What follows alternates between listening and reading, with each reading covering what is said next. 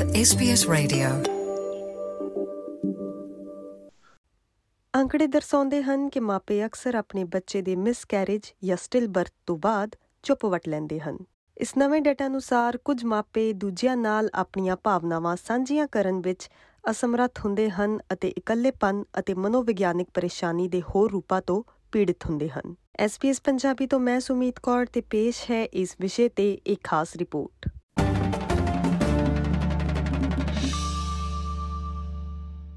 ਅੰਕੜਿਆਂ ਤੋਂ ਸਾਹਮਣੇ ਆਇਆ ਹੈ ਕਿ ਗਰਭਪਾਤ ਦੁਆਰਾ ਨਕਾਰਾਤਮਕ ਪ੍ਰਭਾਵ ਮਹਿਸੂਸ ਕਰਨ ਵਾਲੇ ਆਸਟ੍ਰੇਲੀਆਈ ਮਾਪਿਆਂ ਵਿੱਚ ਚੋਖਾ ਵਾਧਾ ਹੋਇਆ ਹੈ। ਨਵੇਂ ਮਾਪਿਆਂ ਦੀ ਭਾਵਨਾਤਮਕ ਤੰਦਰੁਸਤੀ ਦਾ ਸਮਰਥਨ ਕਰਨ ਲਈ ਸਥਾਪਿਤ ਕੀਤੀ ਗਈ ਸੰਸਥਾ ਗਿਜਟ ਫਾਊਂਡੇਸ਼ਨ ਦਾ ਡੇਟਾ ਦਿਖਾਉਂਦਾ ਹੈ ਕਿ ਚਾਹਵਾਨ ਮਾਪਿਆਂ ਦੀ ਵੱਧ ਰਹੀ ਗਿਣਤੀ ਨੂੰ ਆਪਣੀਆਂ ਭਾਵਨਾਵਾਂ ਸਾਂਝੀਆਂ ਕਰਨ ਵਿੱਚ ਮੁਸ਼ਕਿਲ ਆ ਰਹੀ ਹੈ। ਗਿਜਟ ਫਾਊਂਡੇਸ਼ਨ ਲਈ ਕਲੀਨਿਕਲ ਮਨੋਵਿਗਿਆਨੀ ਕੇਟੀ ਪੀਟਰਸਨ ਦਾ ਕਹਿਣਾ ਹੈ ਕਿ ਇਹ ਸਮੱਸਿਆ ਕਾਫੀ ਗੰਭੀਰ ਹੈ So at the Gidgeon Foundation, we have found that two in five Australian parents felt alone in their grief after experiencing a miscarriage, and two in five did not want to burden others with navigating their grief. We also know that uh, f- fathers who have experienced stillbirth and infant loss, two in five um, feel people were dismissive or minimised their loss. ਗਰਭਪਾਤ ਜਾਂ still birth ਦੁਆਰਾ ਇੱਕ ਨਵਜੰਮੇ ਬੱਚੇ ਦੀ ਵਿਦਾਈ ਕਈ ਮਾਪਿਆਂ ਲਈ ਬਹੁਤ ਜ਼ਿਆਦਾ ਸੋਗਮਈ ਹੋ ਸਕਦੀ ਹੈ। ਵਿਕਟੋਰੀਆ ਵਿੱਚ multicultural centre for women's health ਅਦਾਰੇ ਨਾਲ ਬਤੌਰ ਹੈਲਥ ਐਜੂਕੇਟਰ ਕੰਮ ਕਰਨ ਵਾਲੀ ਗਗਨ ਕੌਰ ਚੀਮਾ ਨੇ ਐਸਪੀਐਸ ਪੰਜਾਬੀ ਨੂੰ ਦੱਸਿਆ ਕਿ ਸਟਿਲ ਬਰਥ ਦਾ ਮਤਲਬ ਹੈ ਕਿ ਜਦੋਂ ਬੱਚੇ ਦਾ ਜਨਮ ਹੋਇਆ, ਉਸ ਸਮੇਂ ਉਸ 'ਚ ਜਾਨ ਪ੍ਰਾਣ ਮੌਜੂਦ ਨਹੀਂ ਸਨ ਅਤੇ ਮੈਡੀਕਲ ਸਾਇੰਸ ਦੀ ਭਾਸ਼ਾ ਵਿੱਚ ਇਸ ਨੂੰ ਪ੍ਰੈਗਨੈਂਸੀ ਲਾਸ ਵੀ ਕਿਹਾ ਜਾਂਦਾ ਹੈ। ਸੋ ਸਟਿਲ ਬਰਥ ਦੀ ਜਿਹੜੀ ਪਰਿਭਾਸ਼ਾ ਹੈਗੀ ਆ ਉਹ ਹੈਗੀ ਕਿ ਜਦੋਂ ਗਰਭ ਅਵਸਥਾ ਦੇ 20 ਹਫ਼ਤਿਆਂ ਤੋਂ ਲੈ ਕੇ ਜਨਮ ਤੱਕ ਅਹ, ਜਿਹੜੀ ਵੀ ਕੋਈ ਨਿਯਮਤ ਮਿਤੀ ਅਹ, ਹੈਗੀ ਆ ਜਨਮ ਦੀ ਉਦੋਂ ਤੱਕ ਜੇ ਬੱਚਾ ਨੇ ਜਨਮ ਲਿਆ ਆ ਪਰ ਜੀਵਨ ਦੇ ਸੰਕੇਤ ਨਹੀਂ ਨੇ ਤਾਂ ਉਹਨੂੰ ਸਟਿਲ ਬਰਥ ਕਹਿੰਦੇ ਆ। ਸੋ 20 ਹਫ਼ਤਿਆਂ ਤੋਂ ਲੈ ਕੇ ਜਨਮ ਤੱਕ। ਜੇਕਰ ਪਤਾ ਨਾ ਹੋਵੇ ਕਿ ਕਿੰਨੇ ਹਫ਼ਤੇ ਹੋ ਚੁੱਕੇ ਨੇ ਤੇ ਅਮ, ਬੱਚੇ ਦਾ ਜਨਮ ਹੋ ਜਾਏ ਤੇ ਅਮ, ਫਿਰ ਜਿਹੜਾ ਡੈਫੀਨੇਸ਼ਨ ਉਹਦੀ ਹੈਗੀ ਹੈ ਕਿ 400 ਗ੍ਰਾਮ ਤੋਂ ਉੱਪਰ ਅਮ, ਬੱਚਾ ਜੇ ਜਨਮਿਆ ਆ ਤੇ ਪਰ ਮ੍ਰਿਤਕ ਜਨਮਿਆ ਆ ਤਾਂ ਉਹਨੂੰ ਆਪਾਂ ਸਟਿਲ ਬਰਥ ਦੇ ਅੰਡਰ ਲੈਂਦੇ ਆ ਤੋ ਬੱਚੇ ਨੇ ਜਨਮ ਜ਼ਰੂਰ ਲਿਆ ਹੈਗਾ। ਜਨਮ ਦੇ ਅਮ, ਵਕਤ ਹੀ ਉਹਦਾ ਅਮ, ਕੋਈ ਵੀ ਜੀਵਨ ਦਾ ਸੰਕੇਤ ਨਹੀਂ। ਸੋ ਉਸ ਨੂੰ ਸਟਿਲ ਬਰਥ ਕਿਹਾ ਜਾਂਦਾ। ਬ੍ਰਿਟਨੀ ਨੂੰ ਆਪਣੇ ਬੱਚੇ ਦੇ ਸਟਿਲ ਬਰਥ ਕਾਰਨ ਇਸ ਦੁਖਦਾਈ ਦਰਦ ਵਿੱਚੋਂ ਗੁਜ਼ਰਨਾ ਪਿਆ ਹੈ। ਉਸ ਦਾ ਕਹਿਣਾ ਹੈ ਕਿ ਅਜੇ ਵੀ ਕਈ ਭਾਈਚਾਰਿਆਂ ਵਿੱਚ ਇਸ ਮੁੱਦੇ ਨੂੰ ਵਿਚਾਰਨਾ ਵਰਜਿਤ ਹੈ। ਬ੍ਰਿਟਨੀ ਅਨੁਸਾਰ ਇਸ ਵਿਸ਼ੇ ਦੇ ਆਲੇ ਦੁਆਲੇ ਦੇ ਕਲੰਕ ਨੂੰ ਤੋੜਨ ਦੀ ਲੋੜ ਹੈ ਤਾਂ ਜੋ ਲੋਕ ਆਪਣੀਆਂ ਭਾਵਨਾਵਾਂ ਨਾਲ ਵਧੇਰੇ ਖੁੱਲ੍ਹ ਕੇ ਰਹਿ ਸਕਣ।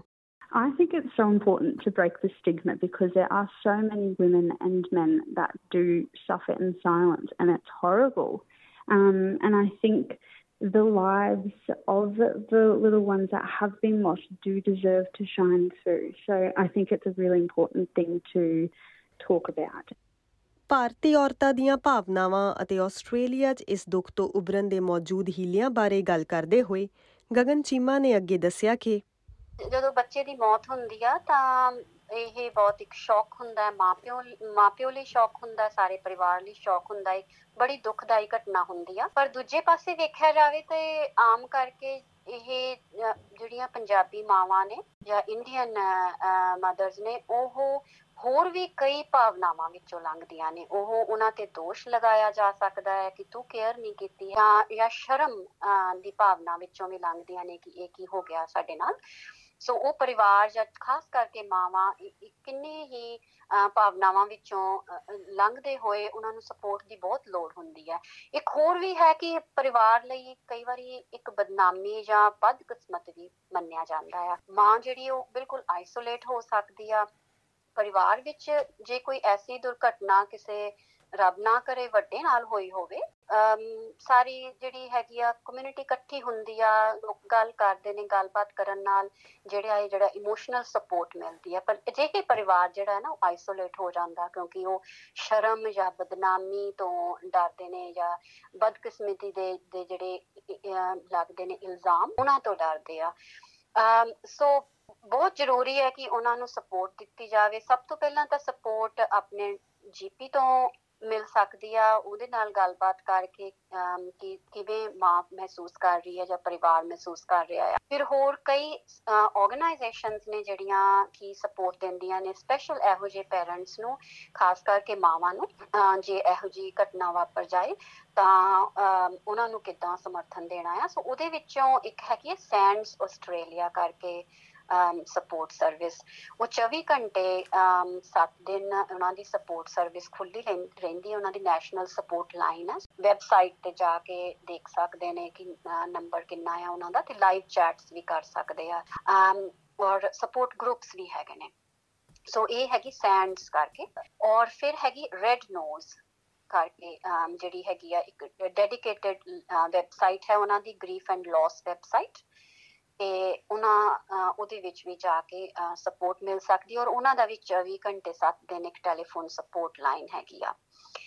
ਫਿਰ ਇੱਕ ਸਟਿਲ ਬਰਥ ਫਾਊਂਡੇਸ਼ਨ ਆਸਟ੍ਰੇਲੀਆ ਕਰਕੇ ਵੈਬਸਾਈਟ ਉਹਨਾਂ ਦੀ ਵੈਬਸਾਈਟ ਹੈ ਔਰ ਉਹਨਾਂ ਦੀ ਸਰਵਿਸਿਜ਼ ਵੀ ਹੈਗੀਆਂ ਨੇ ਕਾਫੀ, ਜਿਹੜਾ ਉਹ ਦੱਸ ਸਕਦੇ ਨੇ ਕਿ ਇਸ ਇਸ ਦੁਰਘਟਨਾ ਵਾਲੇ ਟਾਈਮ ਤੋਂ ਵਿੱਚੋਂ ਕਿੱਦਾਂ ਲੰਘਣਾ ਆ ਔਰ ਸਾਰੀ ਫੈਮਿਲੀ ਲਈ ਉਹ ਥੋੜੀ ਸਪੋਰਟ ਜਿਹੜੀ ਹੈ ਐਡਵਾਈਸ ਦੇ ਸਕਦੇ ਆ।